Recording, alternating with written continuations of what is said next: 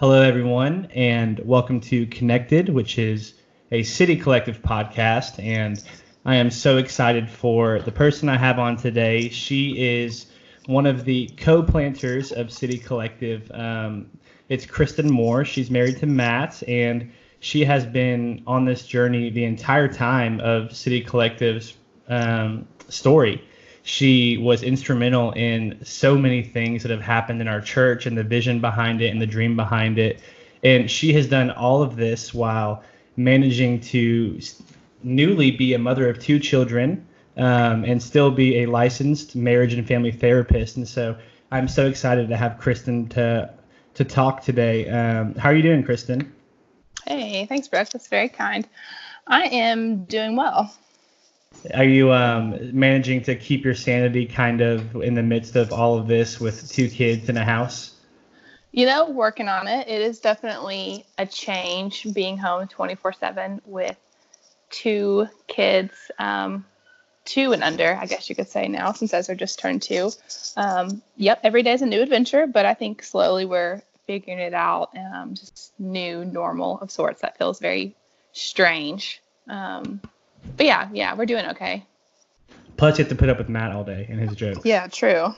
True, so, true, true. Uh, send prayers to the Moore household. Um, Thoughts and prayers. Yes, um, but I know that um, so much of like what I've talked about with people, kind of in this season of coronavirus and social distancing, and I know that yesterday, I think it was yesterday, President Trump announced that April 30th is the date that we're looking to get back to normalcy or we won't get back to normalcy until at least then. It may still be longer.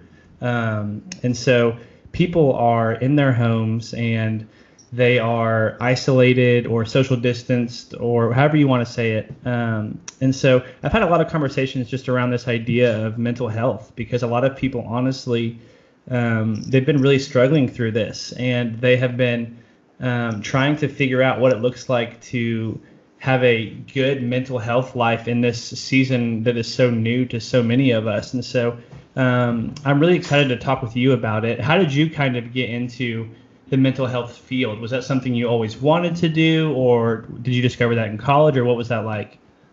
Hmm, yeah, that's a good question. Um, I was reflecting on this a little bit earlier. And it's interesting to kind of look back and see different threads. It definitely wasn't like a um, streamlined journey. I think it took a lot of choosing different paths and realizing, like, oh, this isn't for me, um, and trying to just figure out what would be a good fit for me professionally and what I felt called to.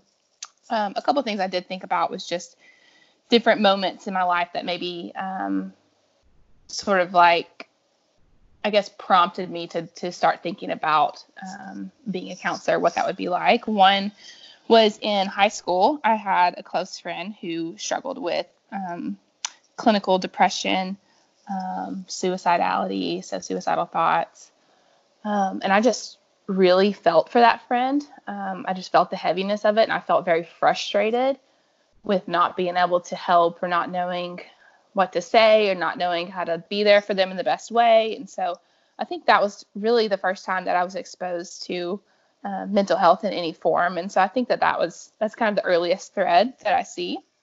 Um, and then there's a couple seasons in my life where I've dealt with depressive seasons um, or anxiety. I actually had um, my freshman year of college. I had like pretty significant anxiety, but I didn't know that's what it was. so yeah, it was very definitely. confusing for me. And it's only since I've been a counselor and I've been reflecting back that I was like, oh, like that's what was really going on. You know, that's why it was so hard. That's why everything was so hard because it was affecting everything about me. Um, and I wish at that time someone had named that or had said like, mm. hey, you really need to go see a counselor or like there's someone that could help you with this. Um, but I just didn't know. And so I think that that's definitely a thread as well. And then um, in college, I changed my major multiple times. This is what I'm kind of okay. saying about the path not being linear. Um, yeah. And I knew that I'd always thought about being a therapist. Um, I knew that I was a good listener, which is funny because that's what people, um, kind of like the cliche thing to say in interviews, right? Like, I'm a great listener. Right. yeah. um, but I was like, I think I am really a good listener. And so I think I told people like, oh, maybe I'll maybe I'll be a counselor. And I vividly remember someone telling me like, oh, like you don't want to do that. That's too heavy. And so I was Hmm. like, oh, okay, like maybe I don't.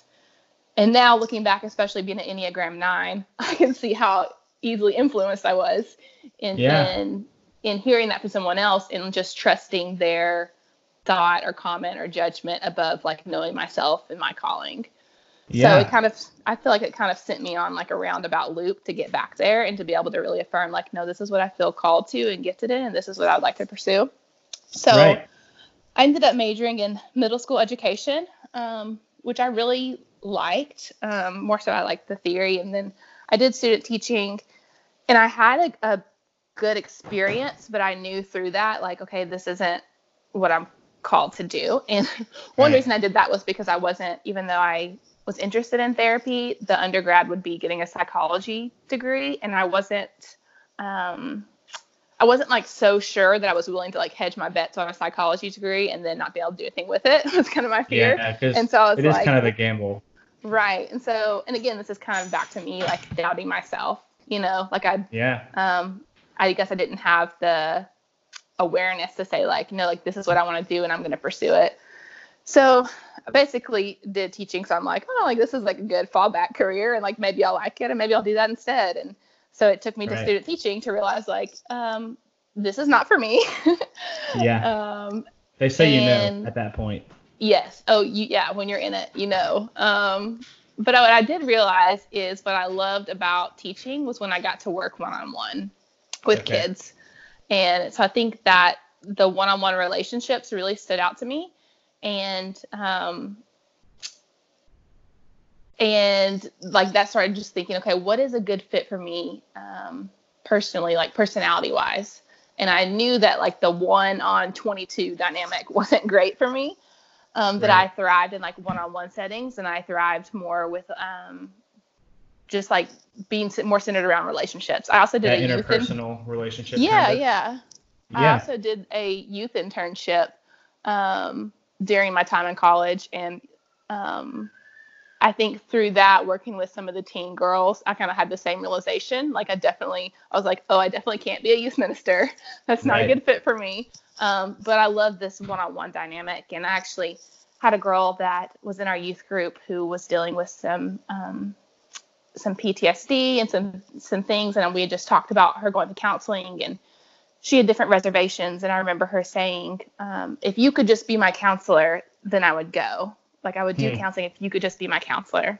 Wow. um, and i remember at that point i was about to be like a junior in college and to be a counselor you have to finish college obviously and then go to grad school. So i'm like i'm like Right. years away from being a counselor.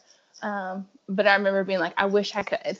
I wish i could. And so i think that that's another thread that i see like a very personal way um, just kind of connecting with these people that it's like Mm. okay i can't be your counselor obviously or i can't be my friend's counselor but i could be a counselor and learn to sit with people um, yeah. that have similar experiences and um, and bring what I feel called to and what I feel gifted in um, and to just sit with them in that space. And so I Yeah. think that just kind of all those things coming together is what um, what kind of prompted me to go to grad school immediately after I finished my student teaching.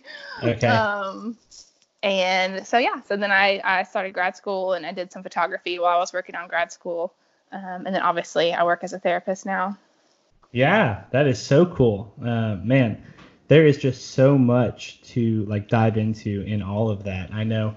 So for me, um, and for probably for a lot of people, we probably don't have a ton of experience with mental health. We probably have more so now than we did five years ago or even three years ago, just with all of the awareness that's been done around Mhm. it. But I know I remember vividly in second or third grade, my um, parents had just gotten divorced and they were like, Do you want to go see someone and talk about it? And I remember feeling like this really strong urge inside to be like, No, no, no, like I don't need to. Mhm. And um, this urge to almost in my head fight for what I believe to be normalcy and Hmm. to be someone who's a normal kid. Um, that's like what kind of I was believing in that time. And I feel like a lot of us in, in church, we've kind of done this thing where or we've been raised in a in an environment where we think okay if we just do things right and if we just live normal lives and if we just um, go to church or whatever the thing is then we won't necessarily need this mm. um, and that is just a, like a stereotype and kind of a narrative that I know I've had to fight against and push back against because when I got to college, kind of like what you said, um, it was a totally different world for me when I realized that just because a thought came in my head, it didn't mean I had it, mm-hmm. and it didn't helpful or true or even from the Holy Spirit, but that it could be this thing called anxiety. Um, and that I didn't necessarily have like control over just living a normal life and not struggling with it. Um, and I think that so many people are probably scattered in homes all across our city, all across the world, and they're beginning to encounter these mental hurdles and these mental struggles that we now have language with. But um, how have you kind of like experienced just the redemption of any of those narratives in your own mind? I don't know if you had any of those narratives, but if you did, like how have you experienced the redemption of any of those narratives and for someone who is like maybe a little bit hesitant to talk about mental health or anything like that in this season, like what would you kind of like speak into that? Mm.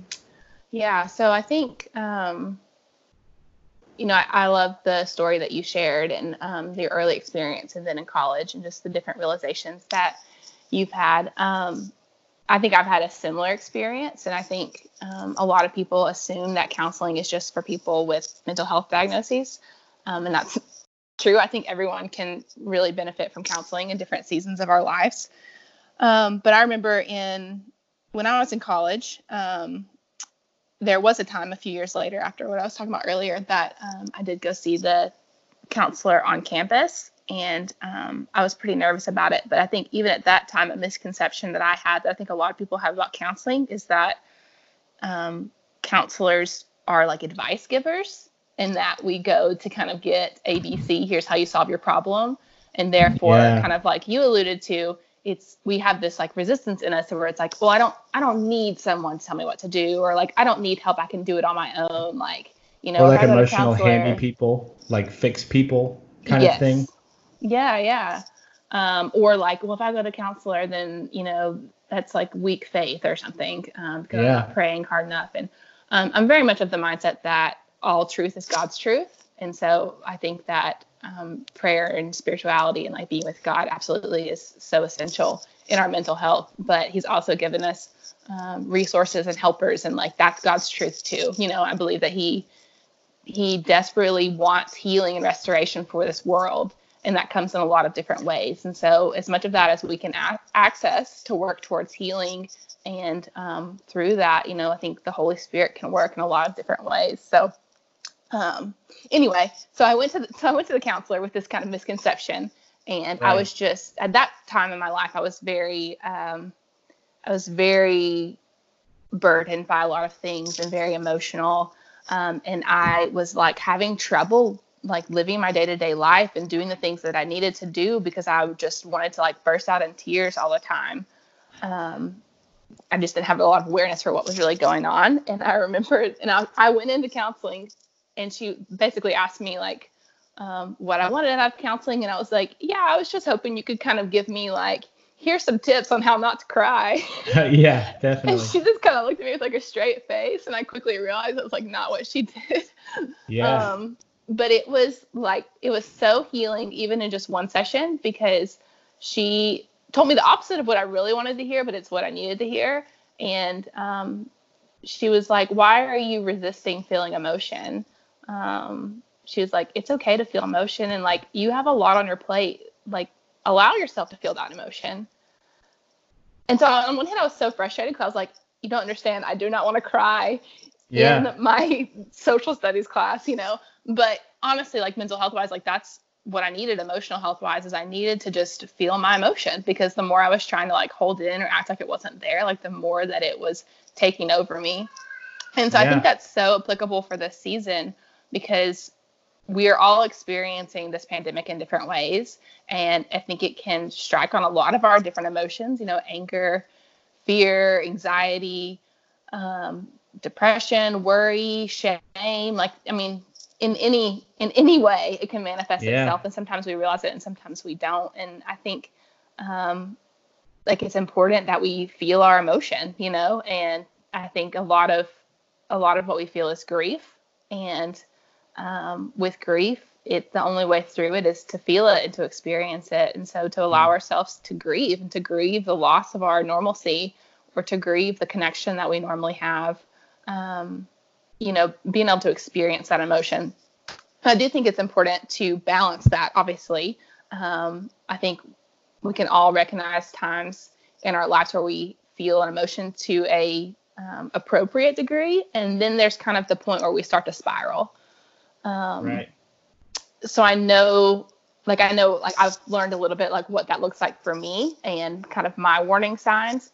But I think that's important to navigate in this season um, because I think very quickly we could spiral into um, just sitting in our motion all the time or getting so down that we're not like experiencing life. And so I think there's definitely um, there's a balance there, right? Um, I don't Yeah. know. Does that make sense? No, yeah. So it sounds kind of like what you're saying, and you can help maybe correct some of this if I'm wrong. So I'm trying to, um, I guess, internalize it and say what I'm hearing. What I'm hearing is that it's it seems like our emotions have a purpose, um, Mhm. but these the, the purpose of these emotions can't be realized if they lay dormant or repressed Mm, and um, that these emotions are meant to be processed in healthy ways because there is a limit where it seems to be gluttonous or something like that if we give our emotions too much but that they have a purpose to be processed and that in that we can actually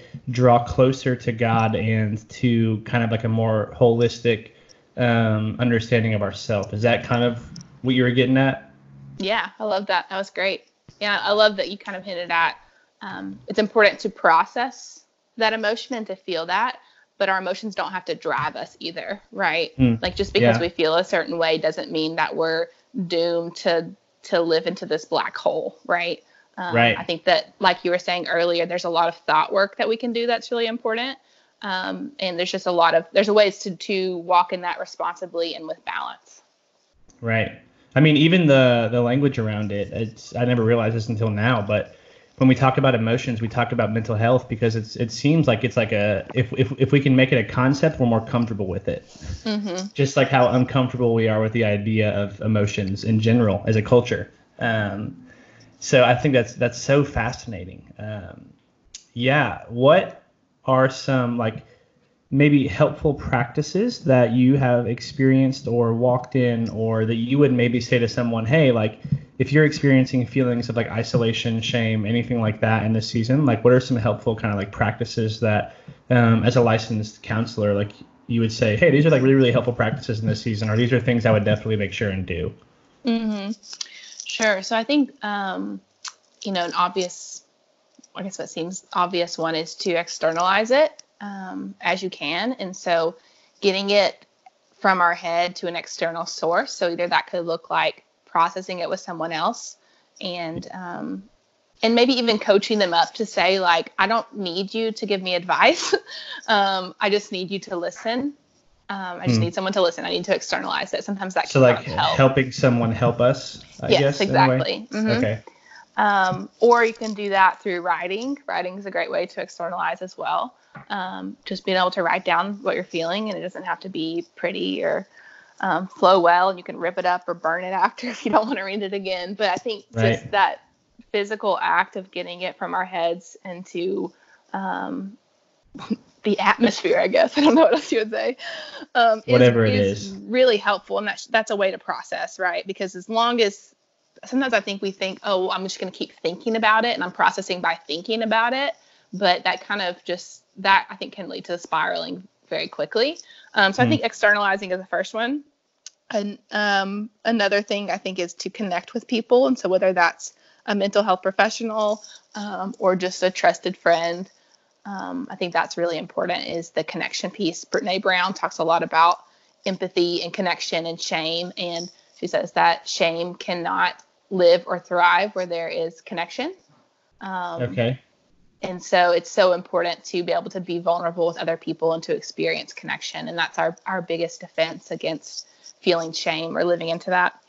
Um, another thing i would say is mindfulness at the risk of sounding kind of like woo woo uh, i guess no yeah definitely i think it's important to like say like as followers of jesus like there are things that are helpful and just because um, a movement that we're not comfortable with, like say something like New Age or something like that, just because it's it's associated with it or they have used it, it doesn't necessarily discredit the practice, right? Exactly. Yeah. Again, all truth is God's truth, so we don't have to be afraid of these things that are maybe new to us, because um, I think God can use a lot of different things to heal. And so, mindfulness and meditation are both um, extremely helpful and there's tons of different kinds of meditations. Um, there is there's a lot of apps that are focused around meditation. There's an app called Calm that I really like. That there's a breathing feature and it just walks you through breathing slowly. Um, mm. It's hmm. great. I love it. I use it personally all the time.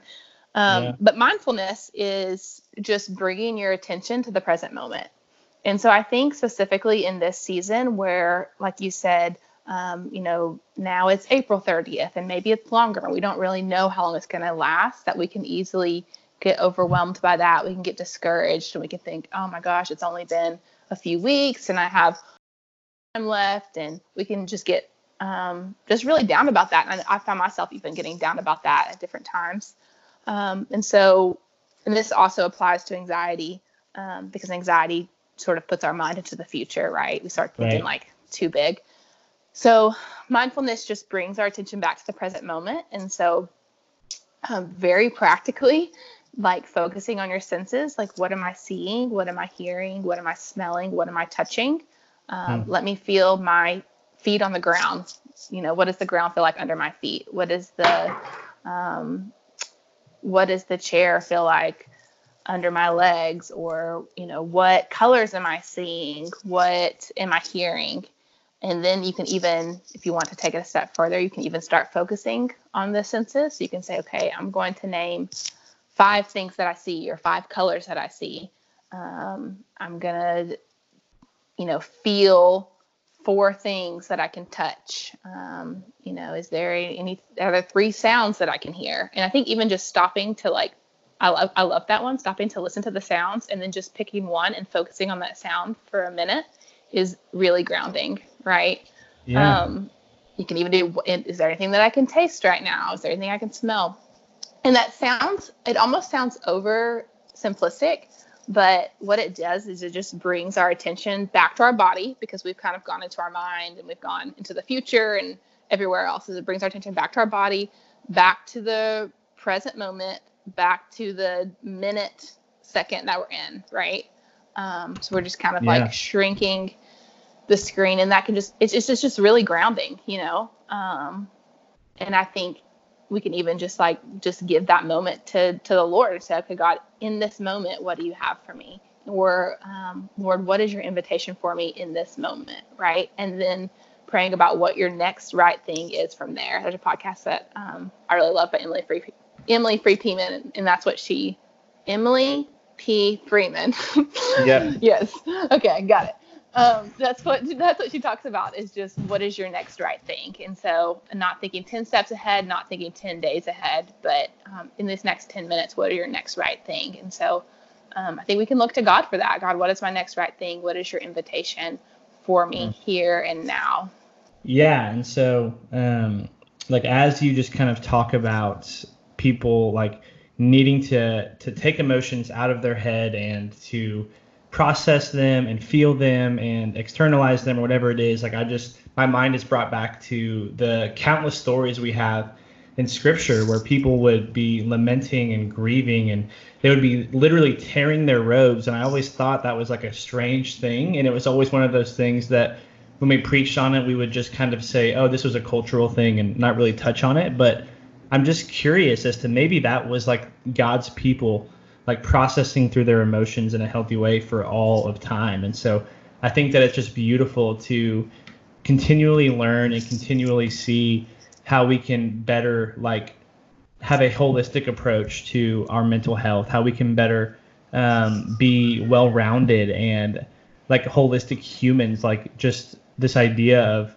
um, every facet of us. And so, are there any other like practical tips that you would just like advise to us, just kind of considering mental health and what it means to um, do this holistically?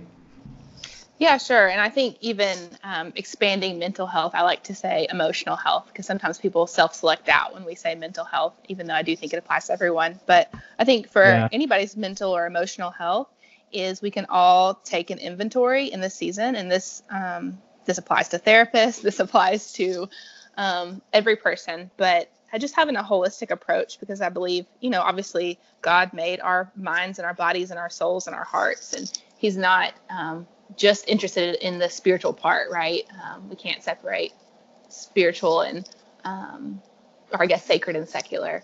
So, right. I think He cares very much about our whole beings, and so I think everyone can just maybe do some reflection on how is my mind, how is my body, how is my soul, and how is my heart and then how am I feeding um, or depleting my mind, body, soul, and heart?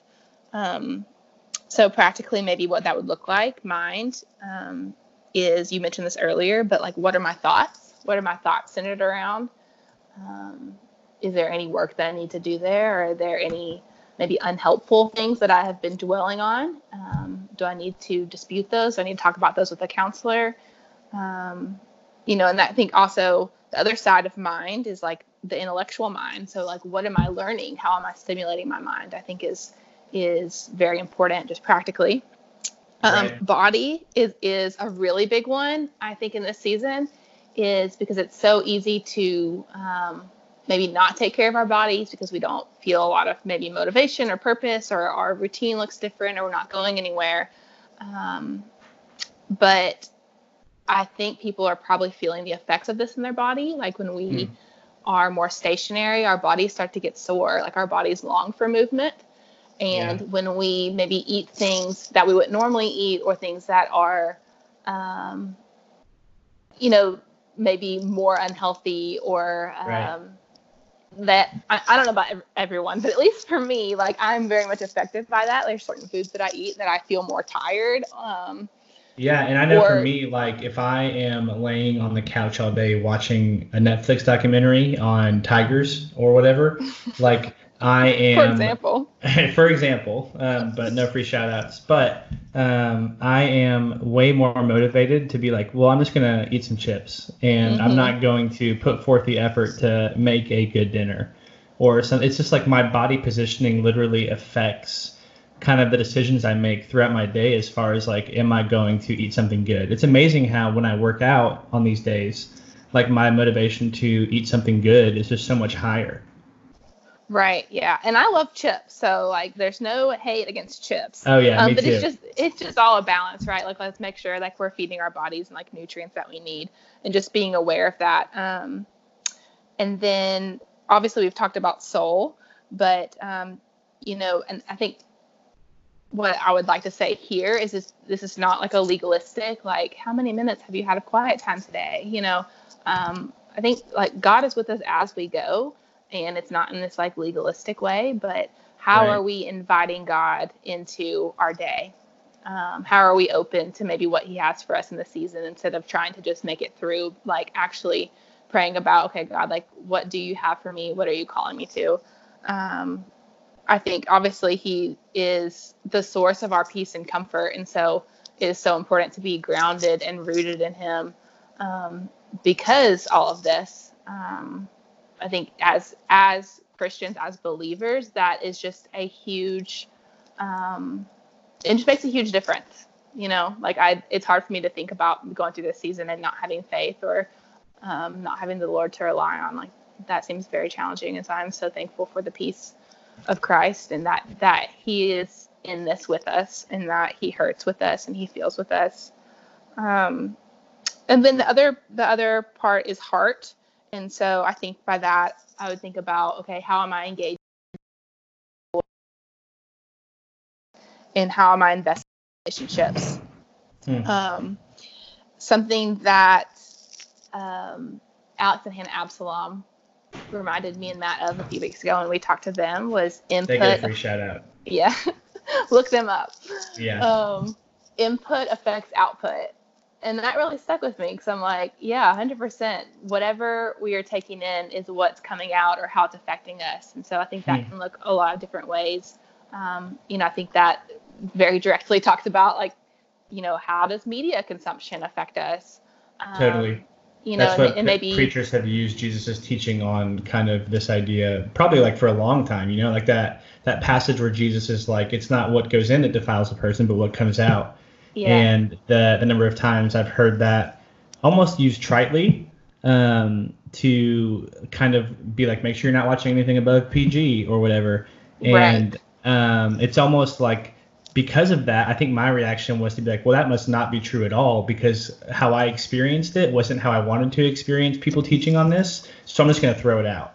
But you're Yeah. saying like there's some validity kind of in this idea. Yeah, exactly. Like there's there's hardly anything that's like totally neutral. um and maybe there is, but there is like it's very important that we are um that we have intentional input, right? Um, that's it's not just I guess I could say it's not just neutral input. Like we need to have intentionally good things that we're putting into our mind and our hearts and our bodies and our souls. Um, and I think that that is very evident in our thoughts and in our emotions and in our days as we navigate this whole process.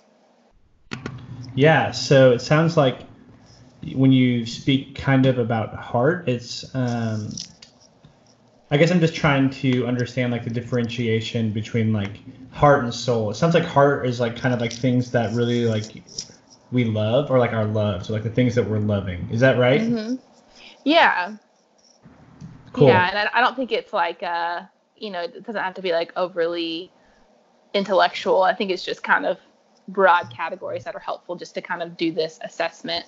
Um, and one thing I also did want to mention is like if you were to give me this list and say, okay, Kristen, how is your mind, body, heart, and soul? I'd be like, please stop. I'm just trying Yeah. to make sure my kids are fed for today Right. and not pushing each other. Um, and so I don't want it to feel like overwhelming and like we all have to be these like spiritual gurus that have accomplished all this stuff.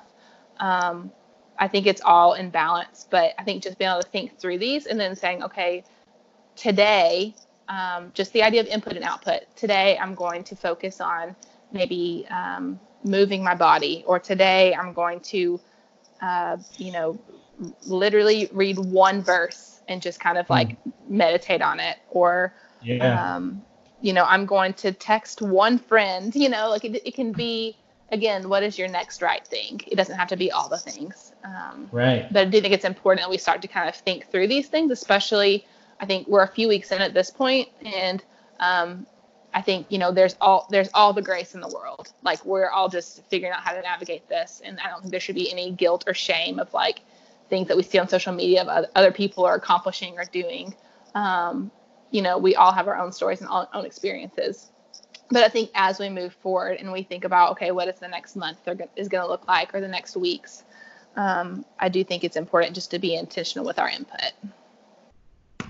Definitely. Um, and I think it, it like it is true like what you're hitting at like this moment it presents an opportunity um, and that's why like we're taking time to talk about this because like we believe that God wants to do something in the in the very like real present that we find ourselves Right. Um, Exactly. and that we can actually do things even when we're confined to our homes, even when we're alone. We can um, see kind of like accept the opportunity God is trying to give us, like just as a gracious gift, um, and like use that. And so, one thing that I wanted to kind of hear your thoughts on, because you mentioned it earlier, you said you were an Enneagram Nine.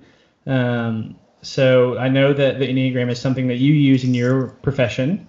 Um, so I would love to just kind of hear you speak into that, and that can be anything you want to talk about. It, it can be an intro. It can be, hey, if you're not familiar with it, here's a great podcast to check out. But here's how I use it.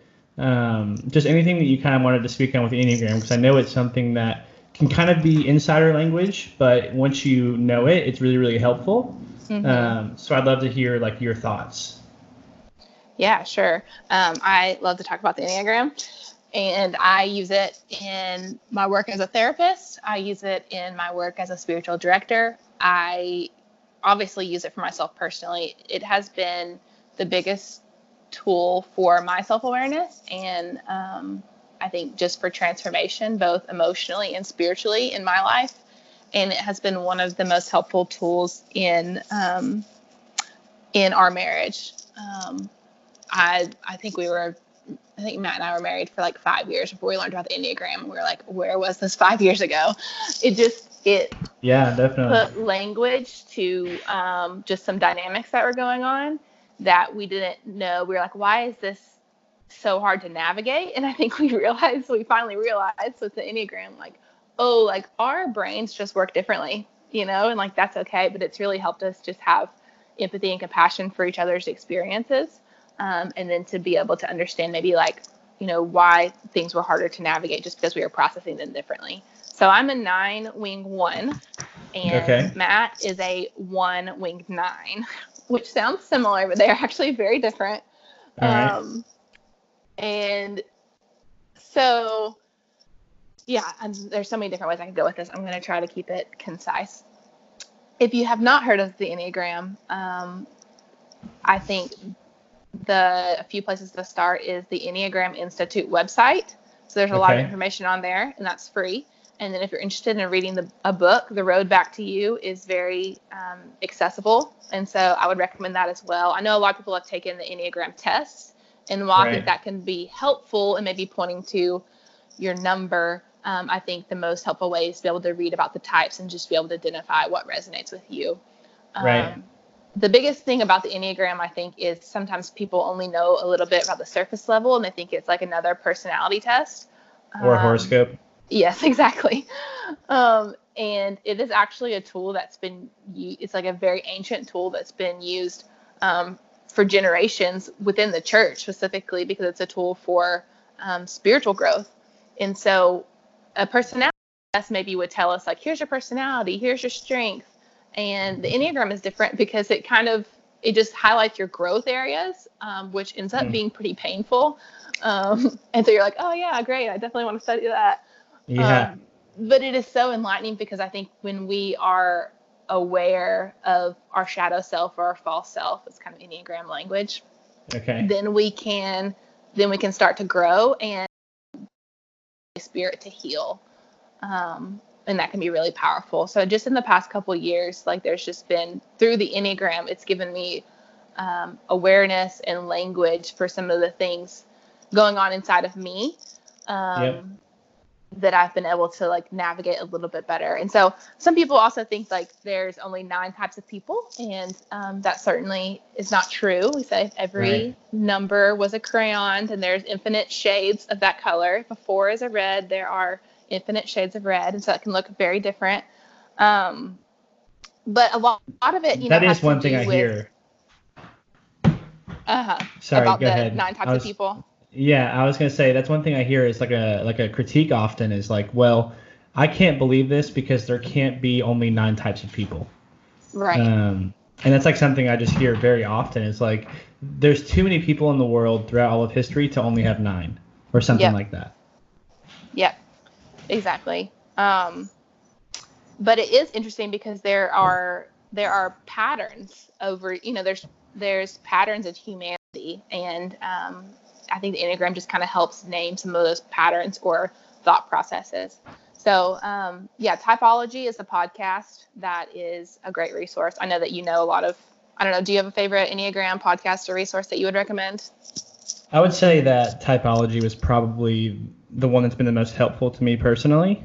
Um, mm-hmm. That and The Road Back to You, I think, even the podcast do a great job just hearing people's thoughts and like it's if you've never experienced the enneagram or never worked with it at all then kind of like what kristen said like once you are able to discern your type um, not necessarily like what type you tested as but like who you are um, and then you hear someone who is that same type as you go on the podcast and you hear them speaking about their experience and it sounds so similar to your own. And even not even like the things they did but why they did the things they did um, it was just for me like so eye-opening Mhm. Yeah. Um, I I could talk about this all day, and there's like so many different directions that we could go. Um, I will not do that for the sake of time, but something that I did want to just kind of read is the lost childhood messages. Um, so this is there's like so many different branches of um, like enneagram implications and things about each number, and so um, I'm not necessarily going to explain like the why these are the lost childhood messages, but I just Right. wanted to read them for each type for people that do know their types. And um, I think it's just helpful to think about like, does this resonate with me? Because I know when I heard mine, it was like, it was like, oh wow, like that feels very healing. Um, I don't know about Hmm. you, Brookes, but maybe we could get your thoughts after I read through these. Um, We so could- we could try i don't know Yeah. how i don't know if i'll be ready but we'll see uh, and these are kind of like, there are things that we've internalized, like maybe uh, narratives that aren't necessarily true about ourselves, and so this is kind of the um, this is kind of the the truth or what we need to hear because of that. So again, we could go into that another time, but I will just read these truths over you. So type ones, um, I want you to know that you are good type twos, or I guess we could say the Lord wants you to know that you are good. Um, I think that's important. it's okay if maybe they just need to hear that kristen moore thinks this about them. Yeah, also Kristen Moore. god and Um, but more importantly, the Lord. Um, type twos, you are wanted. Type threes, you are loved for yourself. Type fours, you are seen for who you are. Type five, your needs are not a problem. Type six, you are safe. Type seven, you will be taken care of. Type eight, you will not be betrayed. Type 9, your presence matters. So I know for Wow. me, when I when I heard that and when I opened myself up um, to the Lord, saying like, "Hey, Kristen, like your presence matters," um, it was really healing for me. And I wasn't even sure why. I wasn't even sure why that was a lost childhood message for me. Um, I couldn't point to like the wounding, but that felt like healing to me. Um, Yeah. And so that's something that I keep coming back to over and over again. And so I'm so thankful for the Enneagram to just open me up to be able to hear the words of the Lord speak directly um, to my type 9 self. No, definitely. Um, so I don't know if you would necessarily be comfortable with it, but if you would, um, could you just like it doesn't have to be super personal or anything, but could you just kind of speak into some of the ways in which you've seen the Enneagram help your personal transformation? So like we know that you're a nine. Um, Mhm. For those of us who maybe know a little bit about what a nine is, like how have you seen this tool helpful in your own life like what's a personal example it doesn't have to be super deep or anything but something that you've seen as helpful Sure, yeah. So um, type 9s are the peacemakers. Um, they value peace and harmony. The kind of false side of that, or false self side, shadow side, is that it's um, maybe the false motivation, I guess, would be accessible language, is that a lot of that is a de- out of a desire to avoid conflict. Um, and so that means kind of doing things or functioning in a way to reduce conflict in all areas of my life, right? So this is kind of like if my if I was just on autopilot, this is how I function. and This is how I function a lot of my life. And so um, one way that plays out is like I'm going to be really easy and go with the flow and not really express my opinions because if I don't have um, an opinion, then nobody will disagree, and therefore we won't have conflict, and then I won't be threatened to lose a relationship, right?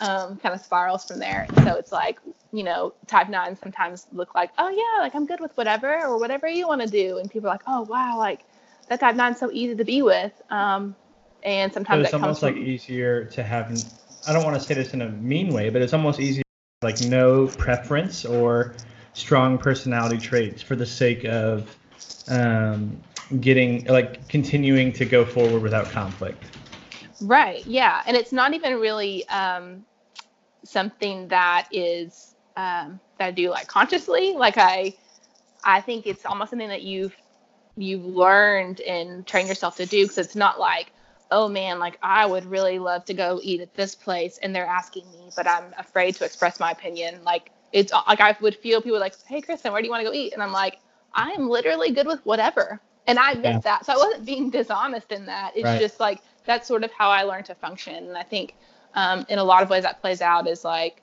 um, okay so if someone disagrees with me like i'm more likely to back down. Actually, don't ask Matt about that. he might disagree. Okay.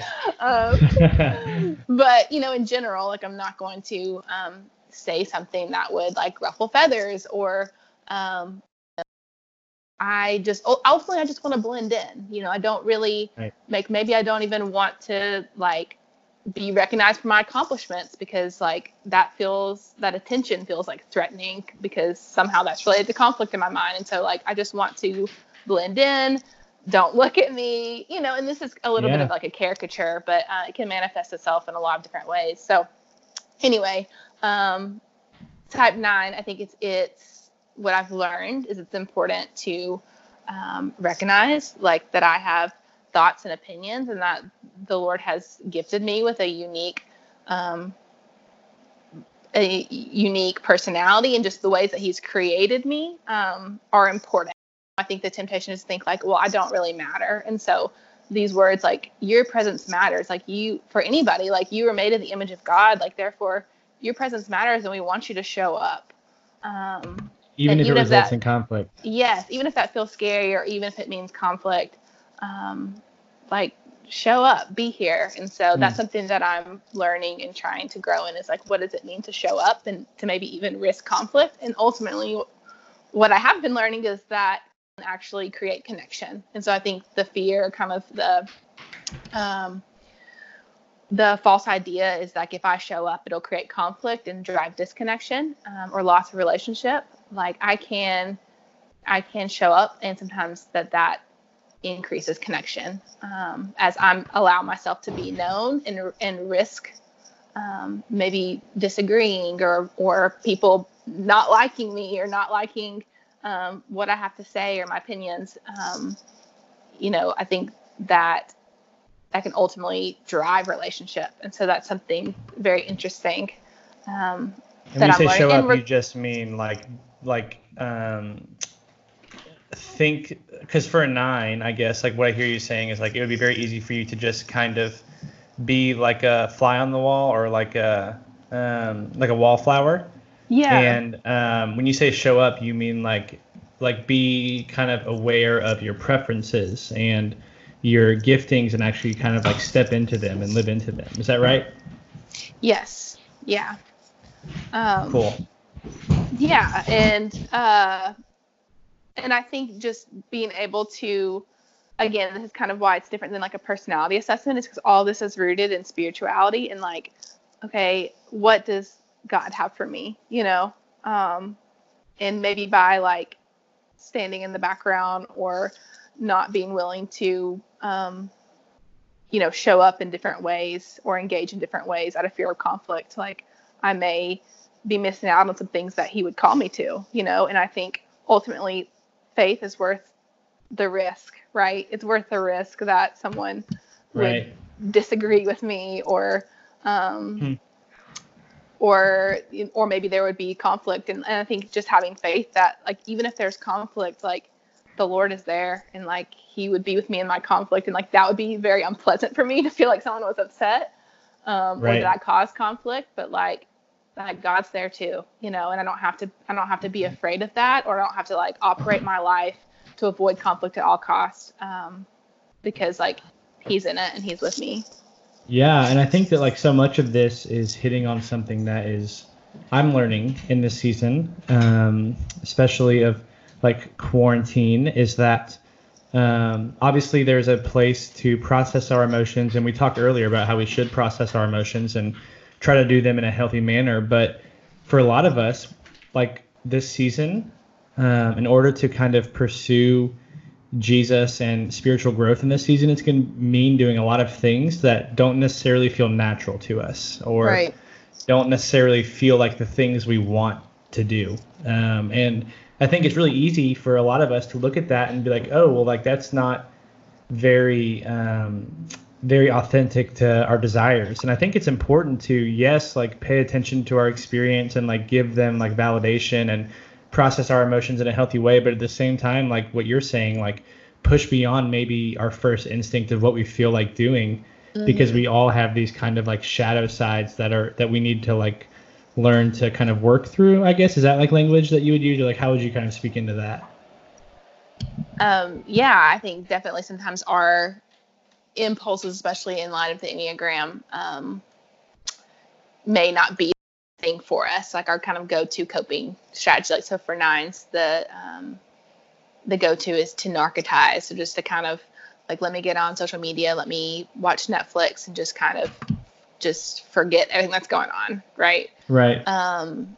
and so while that feels easy and good um, that may not be the best thing and so just kind of being aware of those things and um, again kind of going back to what we talked about um, what is the next right thing for me and maybe that feels hard or that feels stretching um, but i think it's worth it and I think that um, like there is there is growing to do. I think there is health to be experienced, and ultimately, I think there is um, healing in just the withness of the Lord in this season.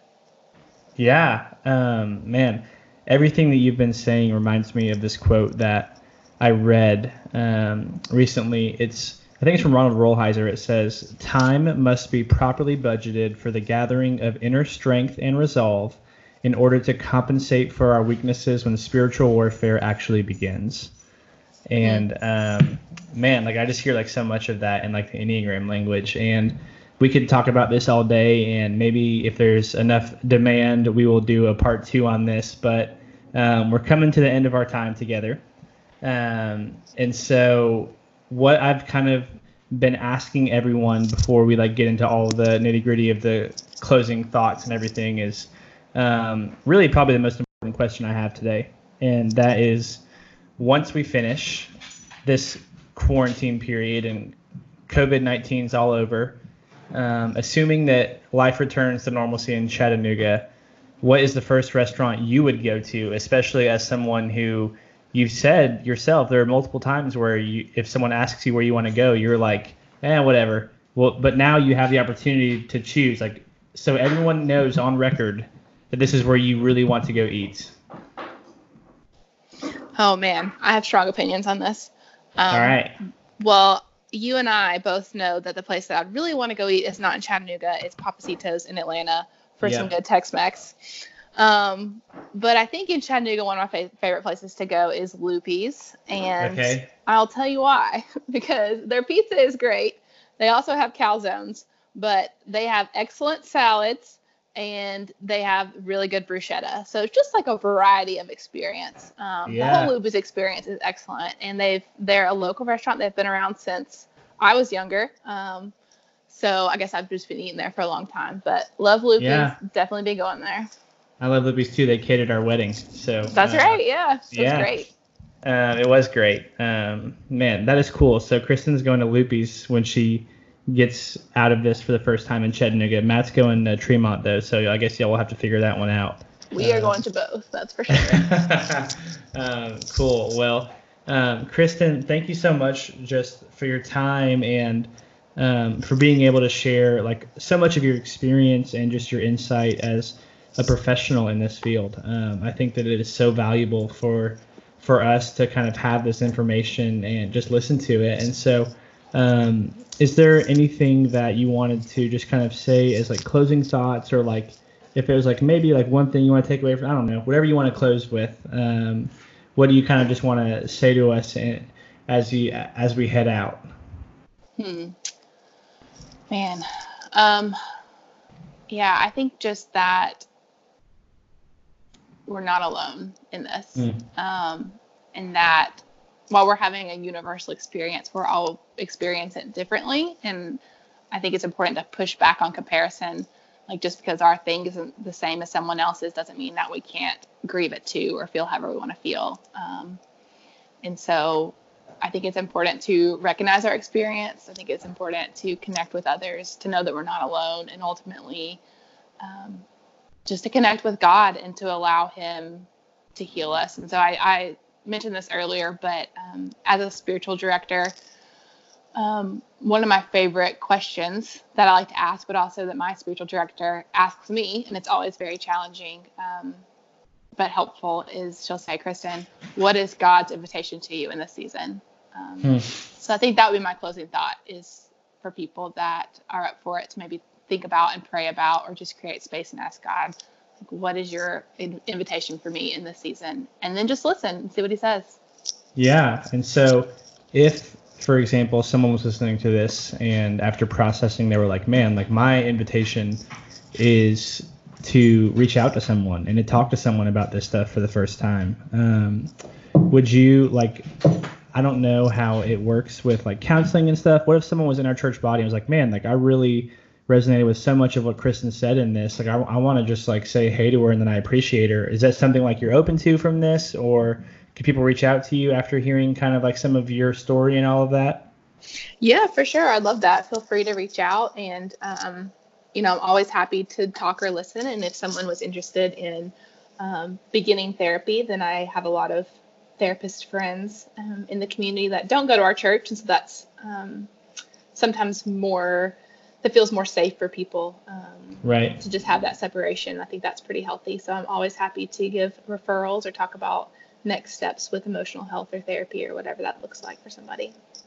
Awesome. Well, if you want to get in touch with Kristen after hearing this, um, if honestly, if like you're you're praying and you're like, God, what are you inviting me into right now? And that looks like therapy in this season, but you don't know where to start. Um, please like email me. It's Brookes B R O O K E S at citycollectivechat.com.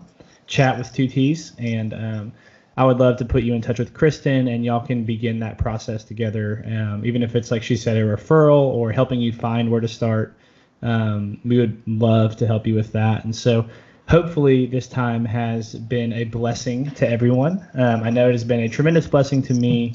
And um, there is just so much like good that can come out of this season for us. And like Kristen has like mentioned, like it is going to be feel really difficult things, and that's totally okay. But um, you're not in this alone, and so my prayer is that through listening to this, that we would remain connected, um, and that, like in that, that we would know that we are a part of a family that belongs to the God who is the King of the universe, and He is redeeming all things and restoring all things for His glory. And so, City Collective, if you are listening, that is my prayer for y'all today that that truth would just guide us as we continue to go about that day.